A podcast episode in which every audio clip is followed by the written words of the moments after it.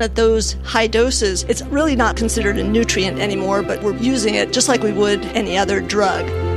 Welcome to Dog Cancer Answers, where we help you help your dog with cancer. Here's your host, James Jacobson. Welcome to Dog Cancer Answers. Today we're taking a look at plain old vitamin C and asking can it help our dogs with cancer?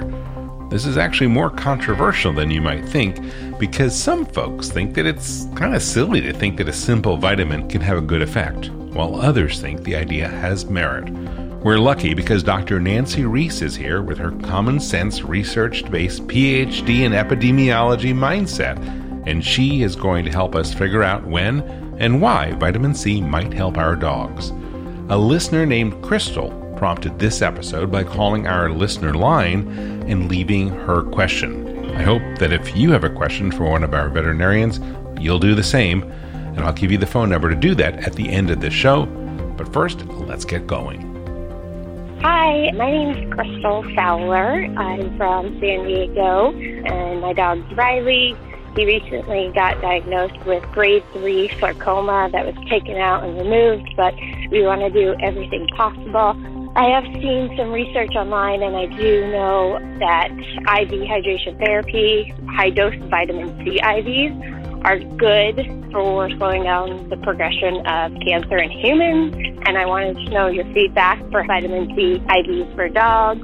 Just so happens I own a business for that for humans, IV hydration therapy.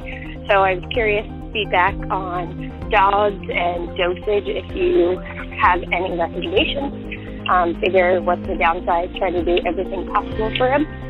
Thanks so much and have a great day. Appreciate your guys' podcast. It's been very informative. Dr. Nancy, what about IV hydration therapy?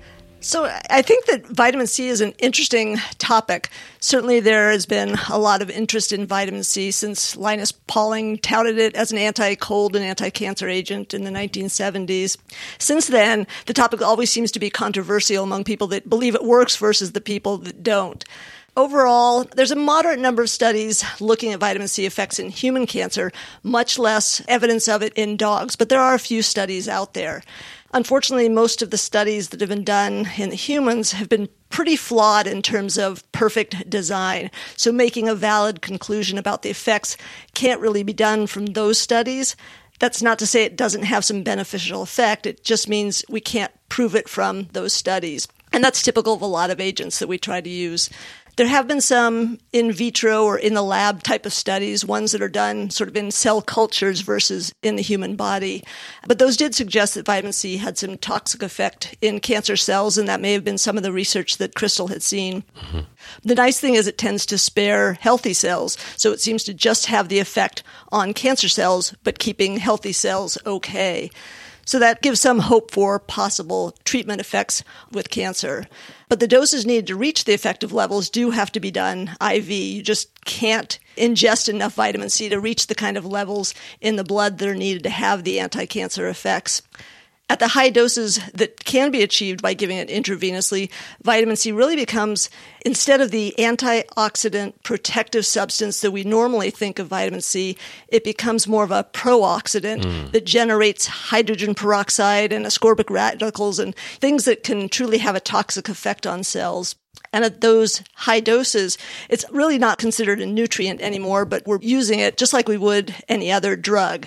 I think I mentioned earlier, there's overall been very few good animal cancer studies using vitamin C, although it's not infrequently used for animals. In mouse models, and by the way, I don't mean the runway type of model. This is using mice as a means to model the disease in humans. Right. But anyhow, in animal studies, usually using mice, high dose vitamin C did appear to delay the growth of some tumor types none of the tumors that they had actually shrank, but they did appear to grow less rapidly. So that might be kind of a slowing down of progression type of effect. I did find a 2019 dog study that showed high dose vitamin C had no ill effect when they were used on, I think they used laboratory beagles for that. And there certainly seemed to be very few side effects. So the treatment does appear safe And the high levels that they used did have some effect on a couple of types of dog osteosarcoma cell lines. And so that seemed a little bit encouraging as well. And hopefully that opens the door to more continued and good studies in dogs with other types of cancers as well. Yeah, I mean that's first of all, those poor beagles are always used, right? I know it is kind of sad. At least you know for this effect, at least they weren't doing something that is horribly toxic. Right, right. when it's one of those maximum tolerated dose studies, the beagles usually don't survive. But it sounds like in this case, the researchers are just trying different things on different species. And from what you said, the high dosage of vitamin C moves it from being an antioxidant to being a prooxidant. So it sounds like a relatively benign thing if it actually works. Absolutely. That's one of the biggest benefits that I see is it does seem relatively benign, except in the case if there are pre-existing kidney issues. Hmm. Those high doses, it's possible to induce some problems with the kidneys. So if a dog or a human had any kind of known kidney issue, it'd certainly be something that would be taken under consideration because that might end up being a bigger problem. Do you have any more information on this type of therapy? There's not really a good published dosing, and it might even vary among different practitioners. So, if you are considering IV vitamin C, I would certainly say talk to a, a, veterinary practitioner that's seen your dog to find out what kind of dose might be appropriate. It's certainly not something that can give a blanket statement about dosing the neat thing in humans is they did find that it seemed to, even if they couldn't prove an anti cancer effect, it seemed to improve the quote well being of the people. They seemed to tolerate the chemotherapy or traditional therapies better when they got the IV vitamin C. That's a little harder to tell sometimes in dogs, but you know, again, with relatively few side effects, it seems like an interesting option. I wouldn't expect it to have the magnitude of effects that traditional chemotherapy would have, be that positive or negative effects. so something like this, I mean, talk to me about why something like this isn't being pursued more vigorously in more clinical trials. I think part of it is that the effects that they've been able to show really have been very mild effects. Hmm. So it's my opinion, it's not something that would replace other therapies, mm-hmm. but all of the studies kind of have like well, in some of these dogs or people or whichever they, they did the studies in, it seems like they had a little bit of this kind of improvement. There have been lots of, I think they said like 1,500 patients that it's been tried on, probably more by now, but I don't think it had a strong enough effect to really pursue as a primary therapy. Interesting. Okay. Well, that is fascinating. Dr. Nancy Reese, thanks so much for being on our show today. Thank you. I'd like to thank Dr. Nancy Reese for taking the time to answer Crystal's question about vitamin C IV therapy. It seems like the bottom line is this vitamin C has shown itself to be of some benefit, but not so much that it's being vigorously pursued as the next best cancer treatment. It seems to promote well being, which for me personally as a dog lover is always the goal. Meanwhile, the side effects are relatively low, so it's nice that way too. It may even assist with side effects for traditional treatments like chemotherapy. There isn't an established dosing protocol for dogs, so the best thing to do if you are interested in trying vitamin C IV therapy with your own dog is to see a veterinarian or have your own veterinarian consult with someone who actually does this type of therapy.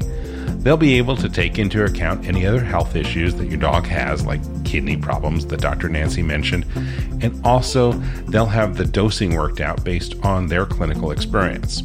We've put some links in the show notes to this episode to articles that may help you make the decision, so be sure to check those out. Those touchtones mean only one thing because if you have a question, like Crystal did, one of our veterinarians can answer it on a future episode of Dog Cancer Answers. Please call our listener line at 808 868 3200. Again, 808 868 3200. Or visit our website at dogcanceranswers.com. And on that website, you can also listen to or download our back catalog. It is the best way to give you the information that you need to help optimize your dog's life quality and longevity. We'd like to thank our sponsor, the Dog Cancer Survival Guide book by Dr. Demian Dressler and Susan Ettinger. The book is available wherever fine books are sold, both online and in physical bookstores. And if you would like to help support this very podcast, we'll get it right away from the publisher. You can get the paperback with free shipping anywhere in the United States or the ebook edition for just $9.95. To get either the ebook or the paperback, go to this website, dogcancerbook.com. And because you are a listener to this show, if you use the promo code podcast when you check out, you will save 10%. The website again, dogcancerbook.com. Use the promo code podcast for 10% off. That is www.dogcancerbook.com. That's it for today's show. I'd like to thank Dr. Nancy Reese for being our guest. Until next time, I'm James Jacobson. From all of us here at Dog Cancer Answers and Dog Podcast Network, I wish you and your dog a warm aloha.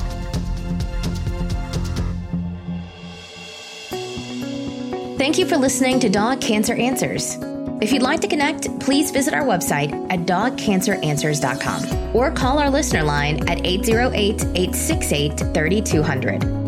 And here's a friendly reminder that you probably already know this podcast is provided for informational and educational purposes only. It's not meant to take the place of the advice you receive from your dog's veterinarian. Only veterinarians who examine your dog can give you veterinary advice or diagnose your dog's medical condition. Your reliance on the information you hear on this podcast is solely at your own risk. If your dog has a specific health problem, contact your veterinarian. Also, please keep in mind that veterinary information can change rapidly. Therefore, some information may be out of date. Dog Cancer Answers is a presentation of Maui Media in association with Dog Podcast Network. Is artificial intelligence going to change veterinary medicine? Well, it already has. Right now, on Dog Cancer Answers, we're speaking with Dr. Kelly Diehl of Morris Animal Foundation about how AI is impacting veterinary research and the practice of medicine itself. That's on Dog Cancer Answers. Get it wherever you get your podcasts or at dogcancer.com slash podcast.